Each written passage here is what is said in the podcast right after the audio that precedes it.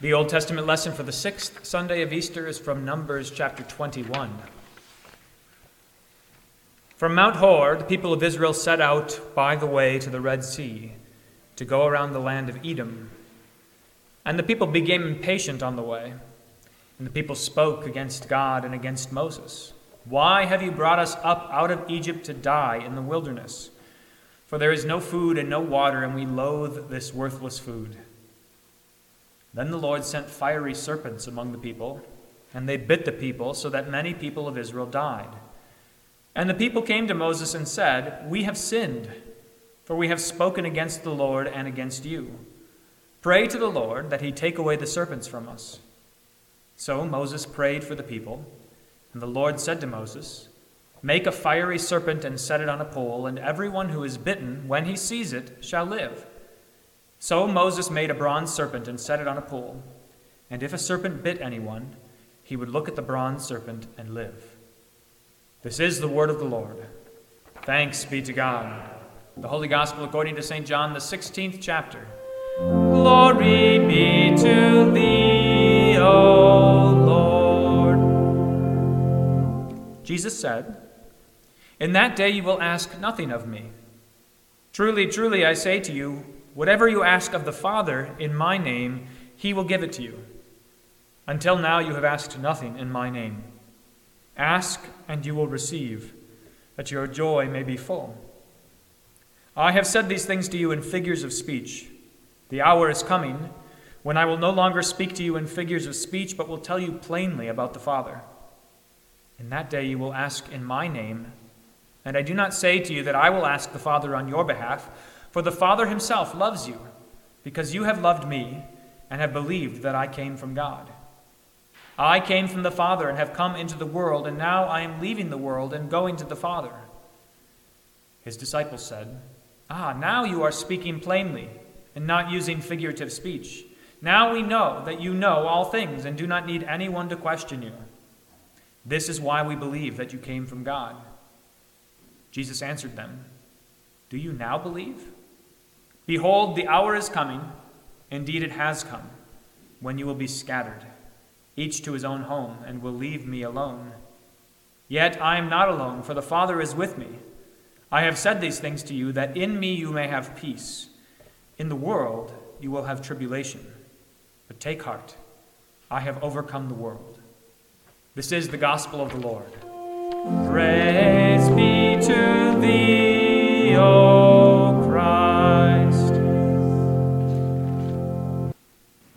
One of the most interesting stories in the Old Testament comes in 2 Kings when you hear about the Syrian commander named Naaman. He was one of the chiefs of the army of the Syrians, and he had a problem, which is that he came down with leprosy, a disease that rendered him an outcast. It was the kind of thing that made you have to leave the city and live in a colony by yourself, a leper colony. He came down with leprosy, and everything was at stake for him. He had a high position, but here he was living in shame. He had a servant girl who had been captured from Israel, from God's people, and that servant girl took pity on her master. And she said to Naaman, You should go to Israel and seek out the prophet who can heal you. Naaman listened to her. He had nothing to lose, I suppose, and so he went to Israel and he found the prophet and he arrived at Elisha's door looking to be healed. This is where the story becomes so interesting because, of course, Elisha doesn't come out to meet Naaman. He sends his servant to talk to Naaman, and the servant says this Go and wash in the Jordan River seven times, and your flesh shall be restored, and you shall be clean. Simple instructions. The easiest thing possible. Go to the river, wash seven times, and you'll be clean.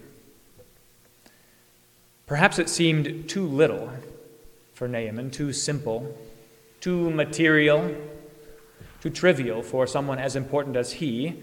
He was angry, and he went away. And this is what he said Behold, I thought that that prophet would surely come out and he would stand and call on the name of the Lord his God, and he'd wave his hand over the place where the leprosy is. Are not the rivers of Damascus, where I am from, are they not better than this measly Jordan River I'm not going to wash in this river.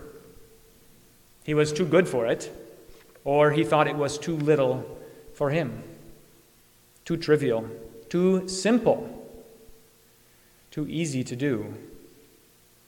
We have a similar problem in our world, like Naaman. We think that things are too trivial, the things that God tells us to do, like hear his word and say our prayers and be baptized and eat and drink his body and blood and love our neighbors. We think they're too trivial. We think we have more important things to do in this life, things that occupy our times and our attention.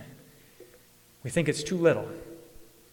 We ask the same kind of question that Naaman asked of that river. He said, How can the Jordan River do such a great thing as wash my skin clean?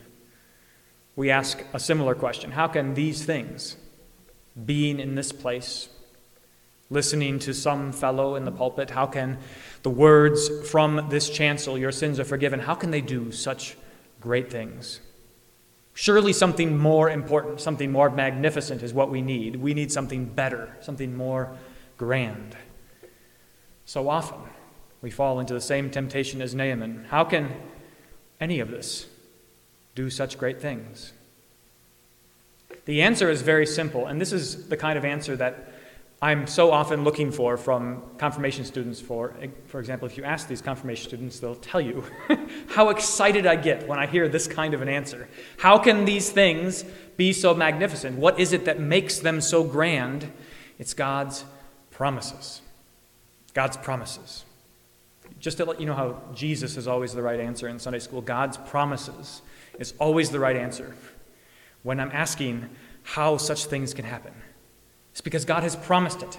He has taken His words, His words which created the world and everything you see, which made you out of nothing. He takes His words and He attaches them to specific material things in this world for your good for your benefit. Just like he did in our Old Testament lesson, the people of Israel grumbled as they so often did, and so God disciplined them. He sent fiery serpents to bite them. And it worked. They repented. They were sorry for what they had done, and they cried out to God. They said, Moses, pray to God for us that he would take away those serpents. And so Moses prayed, and God said, Erect on a pole a bronze serpent and instruct the people if they look at that serpent, anyone who's bitten, he will be healed. There it was, God's promise, attached to something material, something tangible, something they could see with their eyes. And any Israelite might have had cause to ask, how can a bronze serpent, how can looking at a bronze serpent on a pole do such great things? How could that possibly heal me when I've been bitten? I need a doctor. I need an antidote. I need some medicine, not to look at a bronze serpent. How can looking at a bronze serpent do such great things? It's because of God's promises. He took his eternal word and he attached it to something trivial, something that's going to go away, something that is passing for their good, so that they could be saved. He does that for you and me as well. Just think of all the ways he does this. Attaching his word to something as trivial as water, something as common as water. And yet, with his word and by his command, that water becomes a saving flood that washes away all sin. He takes his word and attaches it to bread and wine so that it becomes Christ's body and blood, which forgives all of your sins, uniting you to Christ himself. He takes his word and attaches it to the likes of you, people sitting in a pew here together in this place, so that you are built up by one another according to his grace. It's because of his promises that you enjoy the fellowship of the saints, that you are encouraged and strengthened in your faith by those around you. It's by his promises that when I say, in the stead and by the command of my Lord Jesus Christ, I forgive you all your sins, it's by his promises that my voice carries to you the forgiveness of sins, that delivers exactly what it says. Your sins are forgiven. Why does God do it that way?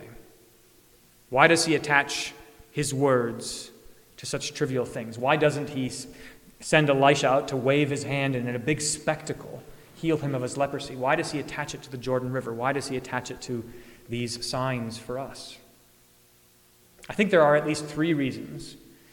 And the first is this He does it to humble us. He He confounds us with how simple it is. It seems like we should have to work harder for it. it. Seems like something more magnificent is needed. He does it so that we are not puffed up, thinking that some spectacle saved us, instead, recognizing that no spectacle, no glorious sight could save us, but instead something as profound as God's Word, hearing His promises.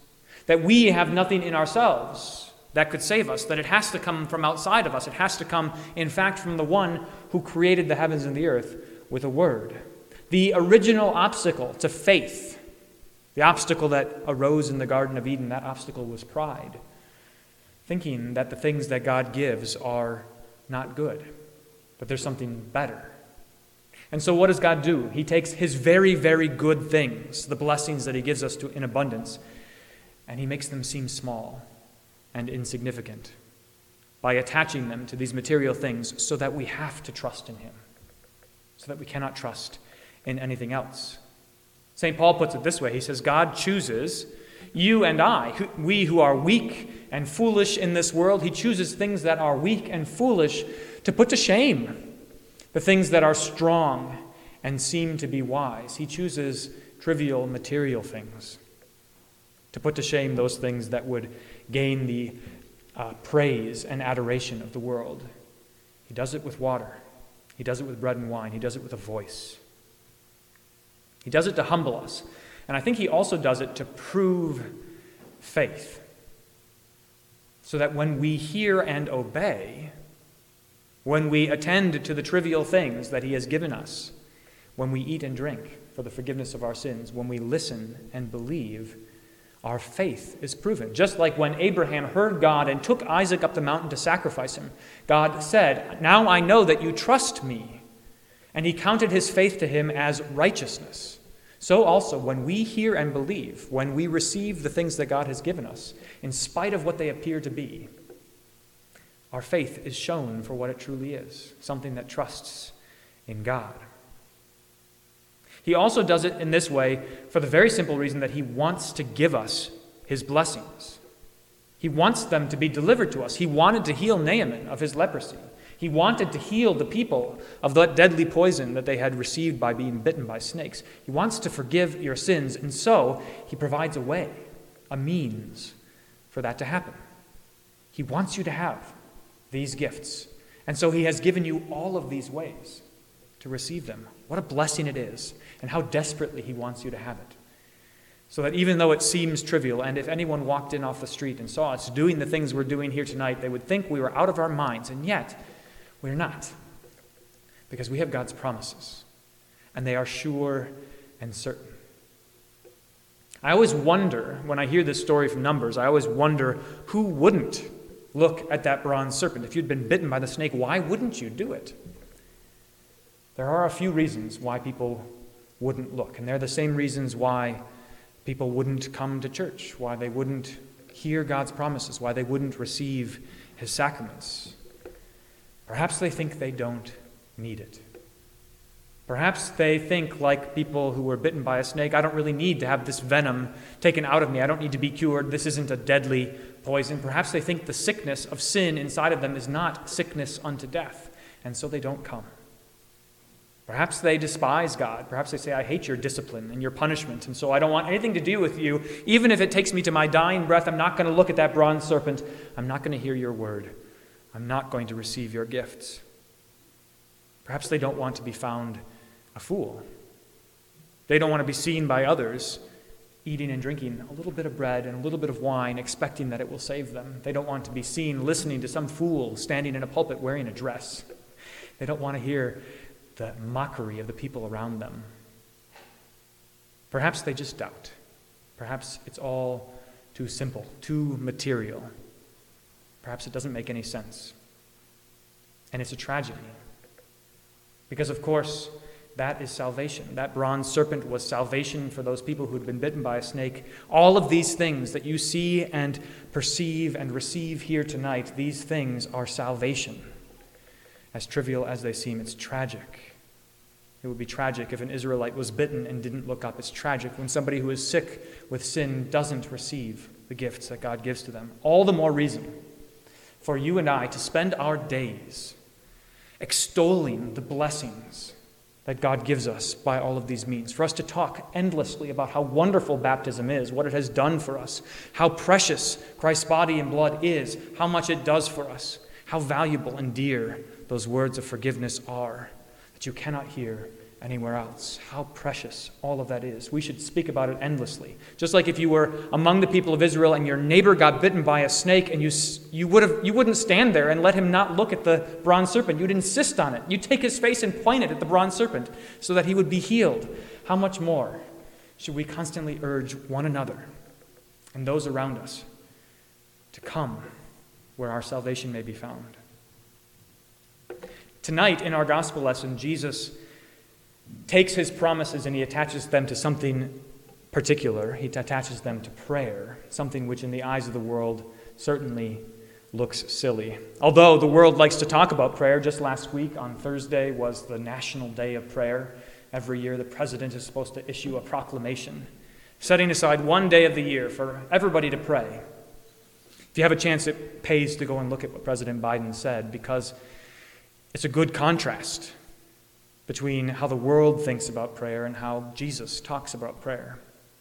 His declaration about prayer was all about joining our hearts and our minds together so that we can have a common spirit, so that we can, by the power of prayer, accomplish the things that we set out to accomplish. It's all about psychology, things in our heads. If we set our minds to it, we can really get things done. That is not in the least what Jesus means when he talks about prayer. It's not some pop psychology. He's, Jesus is not a self help guru. He's not trying to get us all on the same page. He wants us to have his blessings, and so he gives us this very simple thing. He says, Ask in my name, and the Father will give it to you. This is not about self motivation. This is about talking to your Father who wants to give you blessings. It couldn't be simpler. It couldn't be more profound. There couldn't be a greater gift attached to such a wonderful thing as speaking to your Heavenly Father. Jesus is not relying on manipulation or tricks, he is relying on his promises. His words are powerful. And so, ask in Jesus' name and you will receive it. Ask. He confounds us, humbles us, so that we have to ask. He proves our faith because when we do not ask, it can only be because we doubt. He shows us that He wants to give us what He has for us, the blessings that He has for us, because He gives us this simple means just ask. We learn something about how prayer works in our Old Testament lesson. You notice that perhaps the people of Israel, when they repented, went to Moses and asked him to pray. And he, they prayed for something specific. They said, Pray that these serpents will be taken away from us. And you may have noticed that God answered their prayer, but he did not give them just what they asked for. He didn't take the serpents away. The serpents remained. There they were, biting the people of Israel. Instead, what he gave them was a path to salvation, a means of salvation. That's what it means to pray in Jesus' name. It's to pray according to his will and not our own will, to trust that whatever He gives us is best. That when we ask for the things we think we need, He certainly hears our prayer and will either give those things to us or something far better. He gave the people of Israel something far better. He gave them a way to strengthen their faith, a way to be humbled and to trust in Him. He gives us the very same thing. When you ask for your afflictions, the things you suffer, your sorrows and your grief to be taken away, and it's not. It isn't because your Father hasn't heard your prayer. It isn't because you didn't ask properly. It's because He has something better to give you. It's because He means to strengthen your faith. It's because He means to draw you closer to Him. It's because His blessings are more grand and profound than you could imagine. And so He will give you what is best. To pray in Jesus' name is to ask in certainty for the things that He has promised and to ask according to His will for the things that we think we need. But above all, above all, it is to ask in confidence that every answer to our prayers is gracious, that they are the answers of a loving Heavenly Father who would never, ever do anything to hurt you, but only ever will help you.